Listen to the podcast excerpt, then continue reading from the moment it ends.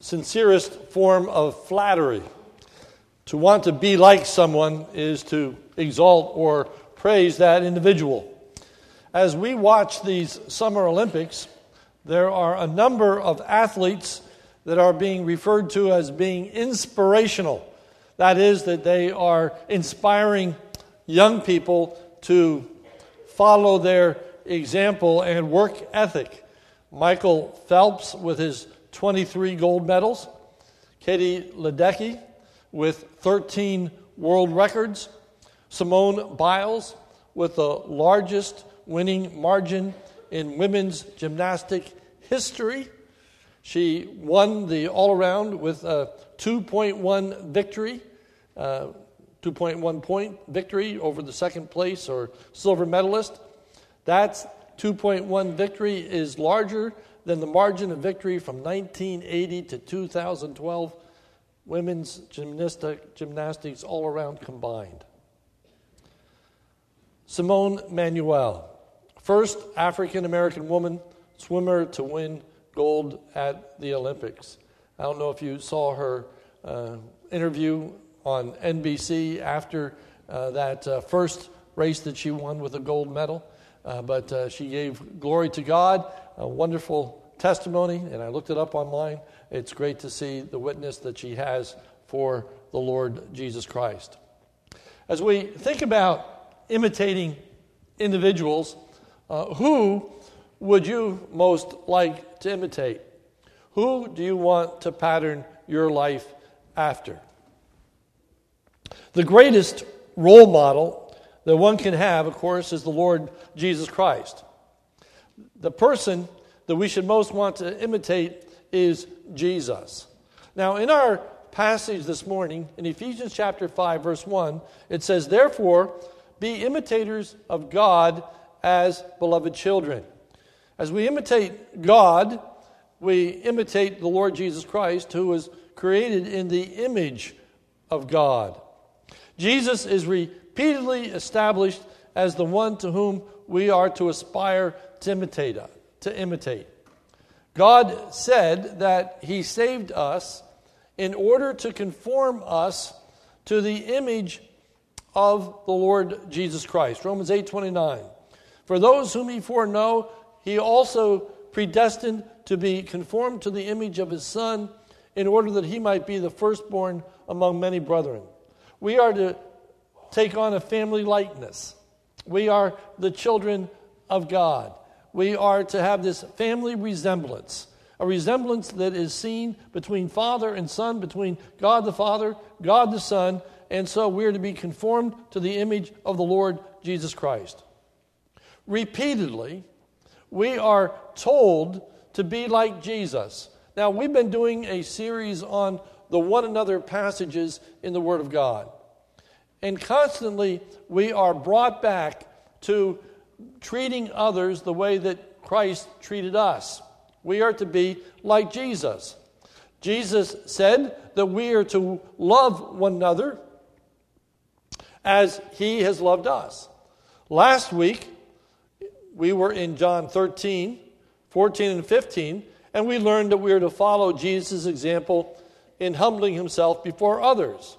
He said, and I quote, If I then, your Lord and teacher, have washed your feet, you also ought to wash one another's feet.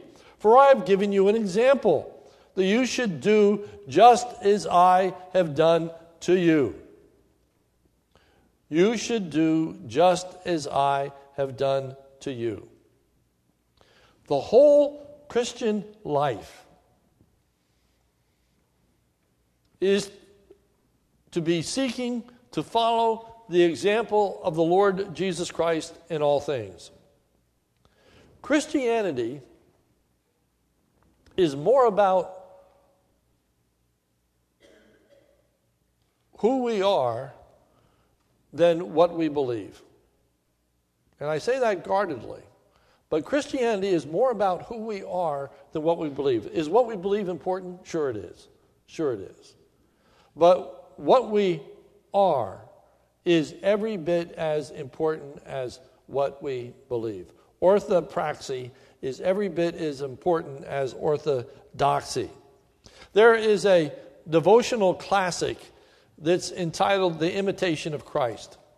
It's attributed to Thomas à Kempis, originally written anonymously, as the author did not want to draw attention to himself, but it's been widely affirmed to be written by Thomas à Kempis, written in approximately 1418 to 1420 AD. It is the most widely read devotional book next to the Bible. No book other than the Bible has been translated into more languages than the imitation of Christ. It's still very popular today. It's a book that I would highly recommend to you, and just by the way, happens to be on the library book table. And uh, so if you rush out of here and be the first one, uh, you can sign it out The Imitation of Christ by Thomas à Kempis. But as the title would suggest, the premise of the book is that the highest devotion that we can demonstrate towards God is a desire to imitate Christ, to be like Christ. That sounds so simple, but in actuality, it's, it's very, very difficult. We've been focusing on the one another passages, and repeatedly we find that we're to treat one another the way that Jesus has treated us.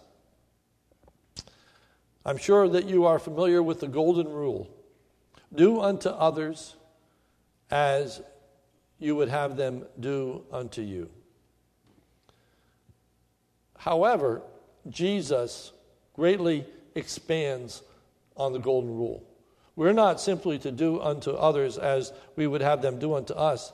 We are to be sure to treat others the way Christ has treated us. That is a much higher standard. Our theme this morning comes from Ephesians chapter 4 verse 32. I invite you to turn there in your Bibles.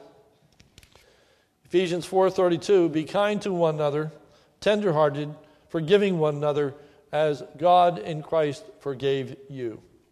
Three exhortations of the way in which we are to treat one another with kindness, tenderheartedness, and forgiveness, just as God in Christ forgave us.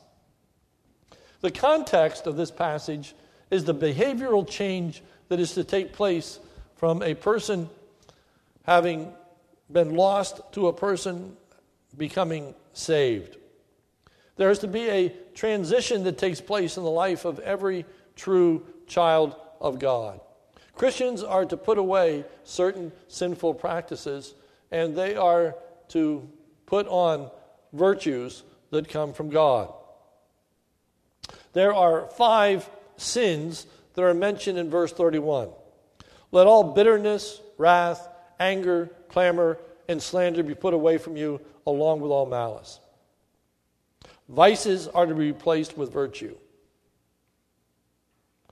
What became striking to me as I did this study and read through numerous commentaries, and I couldn't help but notice the amount of time that was spent on verse 30 and 31, especially verse 31, these vices that are to be put off bitterness, wrath, anger, clamor, and slander the amount of material that focused on those changes that were to take place with very little material on verse 32, which is our text. Be kind to one another, tenderhearted, forgiving one another, as God in Christ forgave you. And I was forced to ask myself the question why? Why was there so much exposition of verse 31 and so little exposition of verse 32? I was wondering could it be that we have far more examples of the negative than we do the positive? We can see much more clearly what we should not do as opposed to what we should do. We can find so many examples of bad behavior. But how difficult it is to come up with examples of good behavior. How readily we understand these negatives. I'm just going to go through them extremely quickly because we do get them, we do understand them. So in verse 31, it says, These are the things we're to put off. First, bitterness. Bitterness. Uh, it's used of a, a plant that is bitter to eat. The idea is to harbor resentment about the past. We're put off wrath. Wrath is rage, the initial explosion of, temp- of temper. When a person just blows up, blows up. Anger is a more settled feeling of hostility and enmity, unwillingness to get along, to be obstinate, quarrelsome, divisive. Clamor is shouting, yelling, screaming. And we all know what that is like when a person loses their temper and they shout and they scream and they yell. Slander is verbal abuse and vilifying one another. That's a, one of those words I, I like, vilifying. I don't know if that's a, a part of your everyday uh, vocabulary, but I like vilifying because it comes from villain. It's to make everybody a villain, to put down, to abase, to speak ill of others, to say bad things about them. We're good at putting people down. We're good at turning things to look bad for them and good for us. And then the last word here is malice. Attitudes and actions which are intended to harm another in some way, trying to cause, most often, emotional pain. Say things that are hurtful. Say things that are, are going to upset people, to, are going to cause them to lay awake at night, or to wound them in some way. Instead, we are to treat others the way that Jesus treated us. Verse 32 Be kind to one another, tenderhearted, forgiving one another as God in Christ Jesus forgave you. So we want to look at these three exhortations this morning and ask ourselves the question how has Christ treated us and how are we to treat others?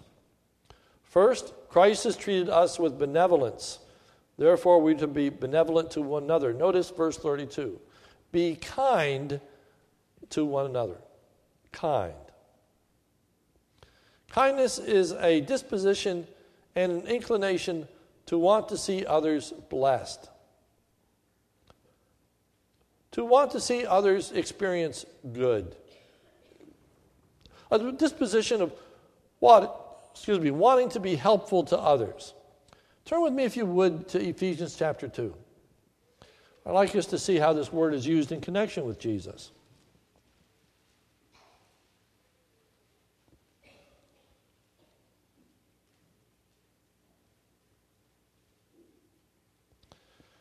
Ephesians 2 1 and following. And you were dead in the trespasses and sins, in which you once walked, following the course of this world, following the prince of the power of the air, the spirit that is now at work in the sons of disobedience, among whom we all once lived in the passions of our flesh, carrying out the desires of the body and the mind, and were by nature children of wrath like the rest of mankind. We were children of wrath. We deserved the wrath of God. But God, being rich in mercy, because of the great love with which He loved us, even when we were dead in our trespasses, made us alive together with Christ. By grace you have been saved, and raised us up with Him, and seated us with Him in the heavenly places in Christ Jesus. With this intent, verse 7 so that in the coming ages he might show the immeasurable riches of his grace in, here's our word, kindness toward us in Christ Jesus. It was the purpose of God to move from a place of wrath to kindness. It is no wonder that in our passage it takes time discussing the wrath, the, the verse preceding. Put away all wrath and anger and malice and slander, and all these negative things of which we want to see people harmed or hurt. We want to get even with people. We want them to pay for what they've done to us. We want them to hurt a little because of what they have done to us. Here are people that are deserving of wrath. But God, in His love, sends His Son to die for us. We who are dead in our trespasses and sins made us alive together with Christ.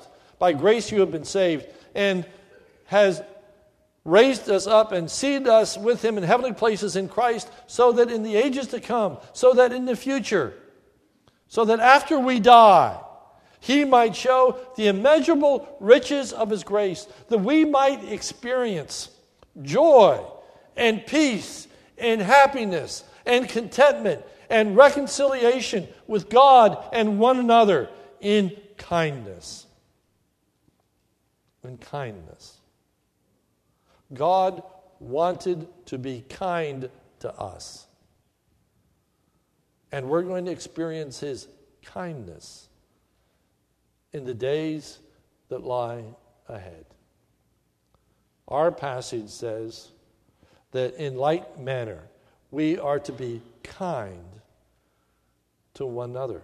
We are to take the steps that are necessary to rid ourselves of all the wrath and the malice and the anger and replace it with a desire to be helpful, beneficial to others. To see them experience the peace and the joy and contentment rather than having them pay for the things that they have done to us. Secondly, Christ has treated us with compassion.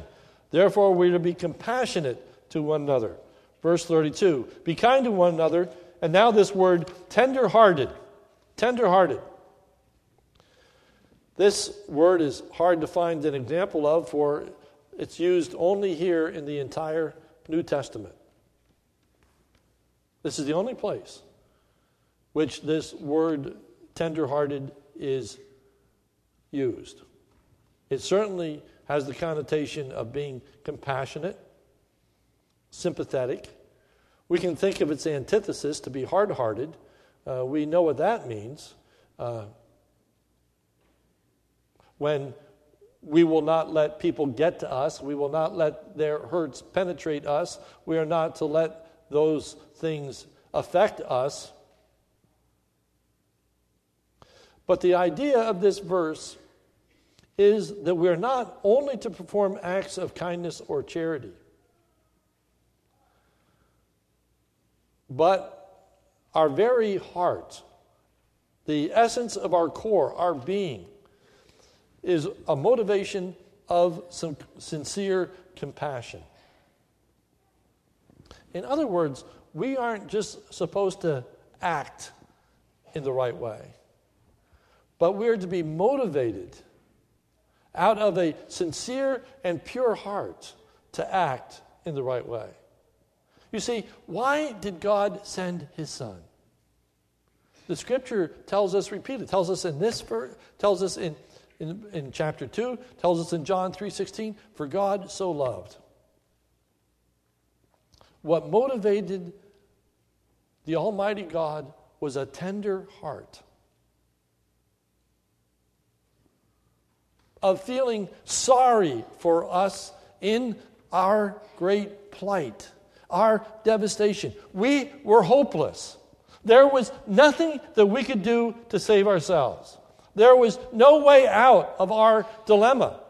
There was no way that we could pick ourselves up by our bootstraps. There was no money that we could give that could earn our salvation. There was nothing that we could do to rid ourselves of our sinful nature and tendencies. We were absolutely helpless. We were hopeless apart from God. But God, in His great mercy with, and wisdom and love with which he loved us, sent his son. He was motivated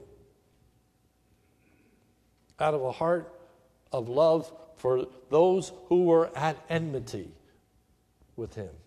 But God commended his love toward us in that while we were yet sinners, Christ died for us.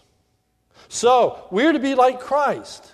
Before people come and ask for, for forgiveness, before people take the first step in making amends, before someone says to you, I'm sorry, before someone takes a positive peace offering to you,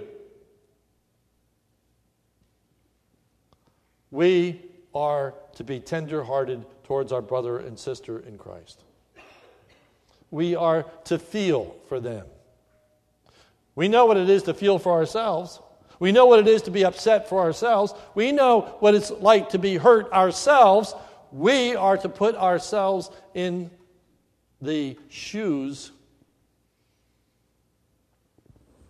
of those who need forgiveness, those who need compassion, those who, in fact, have hurt us. God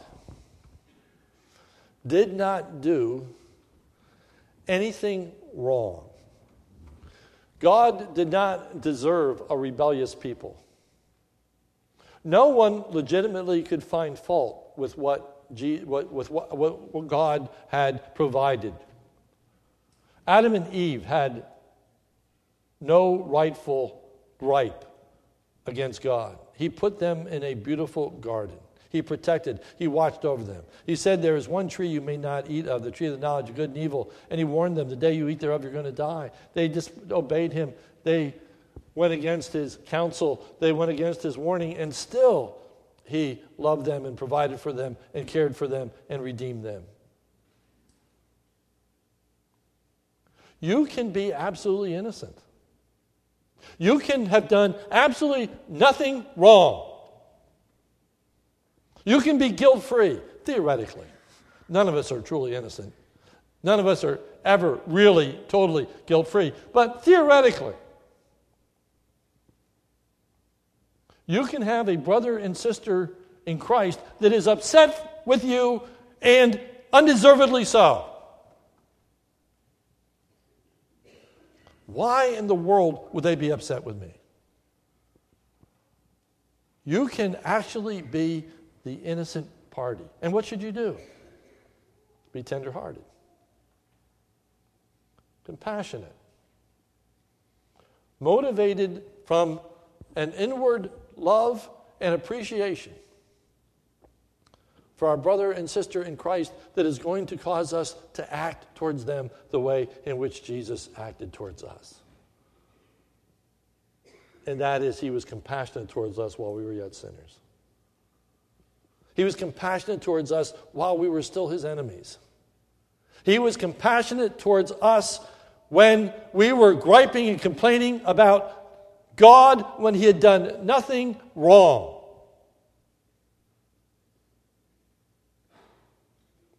It's a high calling. But we're to be like Jesus.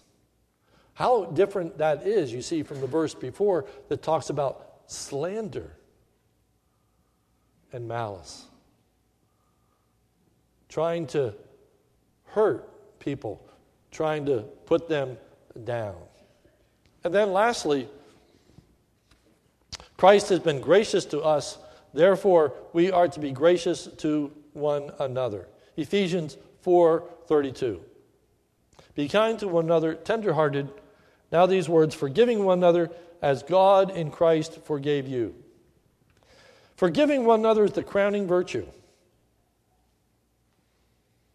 There are a number of different words that are translated into English as the word forgive.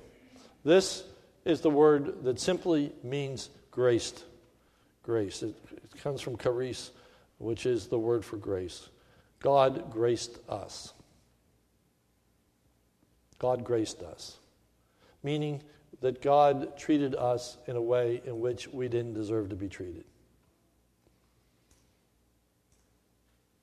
That's how he has treated every single one of us in ways that we did not deserve. And the positive, not the negative. Sometimes we, we think we don't get what we deserve, meaning that people don't reward us the way that they should. Jesus did not hold against us the things that he should. He graced us. He removed them from us. He canceled out our debt. There is nothing that we need to pay. There is nothing that we owe. There is nothing that we need to do. Do you realize that through the death of the Lord Jesus Christ, all you have to do is accept the offered payment for our sin?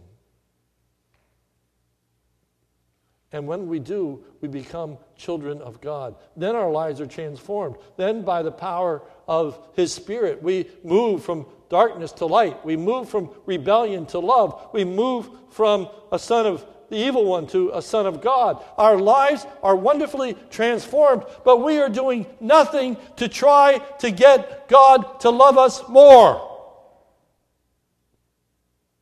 You can't improve on your relationship to God because Jesus Christ has blessed us with all spiritual blessings in the heavenly places in Christ, according as He has chosen us in Him before the foundation of the world. That's Ephesians chapter 1. There is no blessing now that we earn. There is no blessing now that we're trying to grab. There is nothing that we are trying to improve upon or add to in our salvation. We have been graced. We have been forgiven. We have been accepted,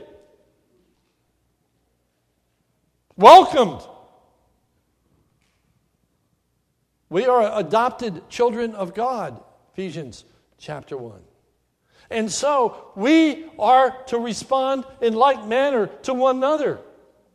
What does a person have to do to gain my love? What does a person have to do to gain my friendship? What does a person have to do to gain my appreciation?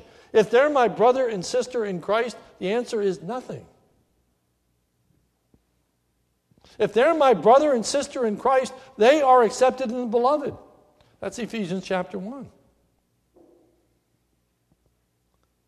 They're my brother and sister in Christ. They owe me nothing.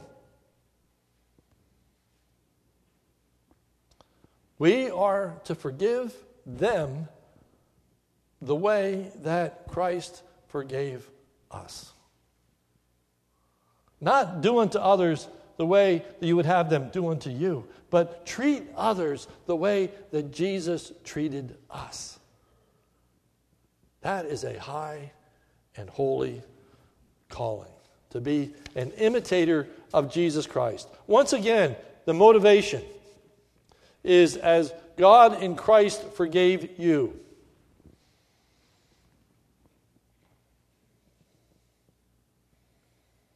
What God has done in Christ for, for believers, which has been the theme of the first half of this letter, now provides the norm and the grounds for believers' own behavior.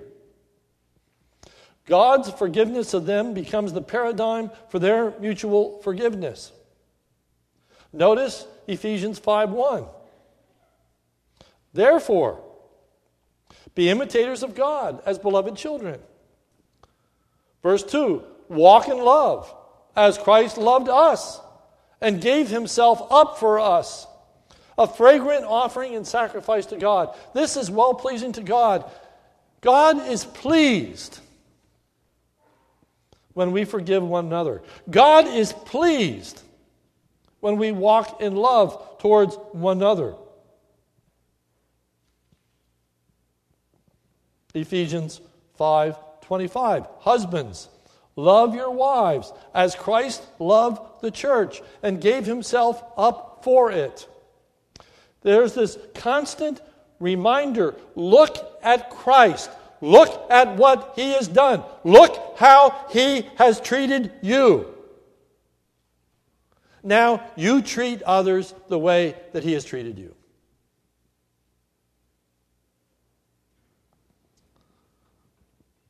Let no one be your example other than Jesus Christ.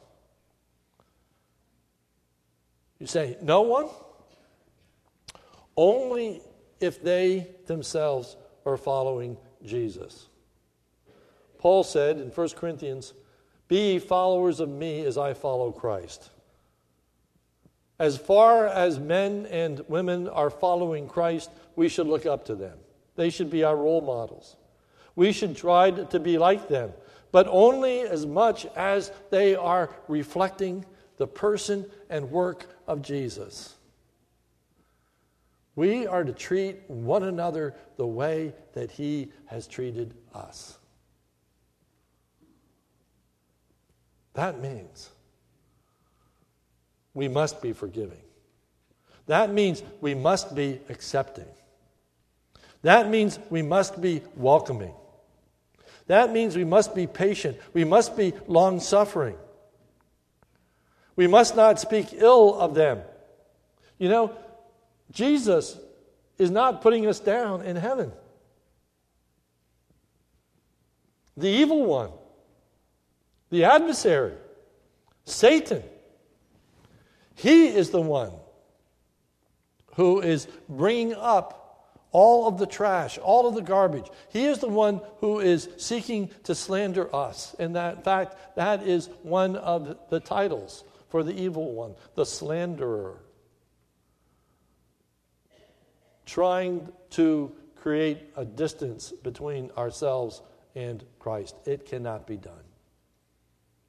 He who spared not his son, will he not also freely uh, with him freely give us all things? Who shall lay anything to the charge of God's elect? Shall Christ have died? Who's going to find fault? God won't. God doesn't. Let us quit finding fault with one another. Let's quit complaining about one another. Let's quit talking about what somebody else has done to me. And let us talk about what Jesus Christ has done for us. Let us talk about how Jesus overlooks all of my inadequacies, all of my sins, all of my actions, all of my conduct, all of my unfaithfulness, all of my ingratitude, all of my lack of praise. He overlooks it all and forgives it all because of Jesus Christ. How then can I not overlook, forgive, put behind anything that my brother or sister does to me? For I have been called to be like Christ to treat others the way that Jesus treats me. Not just as how I would like them to treat me, but now a new and higher standard to treat one another the way that God in Christ Jesus treats us. Let's pray. Oh God, help us.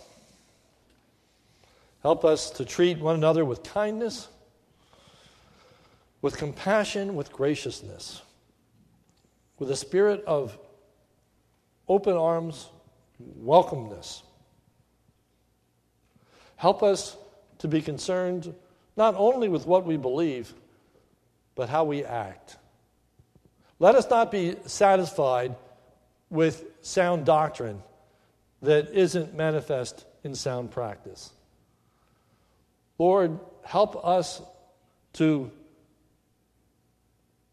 take upon ourselves that mantle of being like Christ, of seeking to follow his example, even as he has told us time and time again that we would love one another the way that he has loved us, that we are to wash one another's feet, even as he has washed our feet, that we are to follow his example. Now we are to forgive as he has forgiven. Oh Lord, help us to be more like Jesus.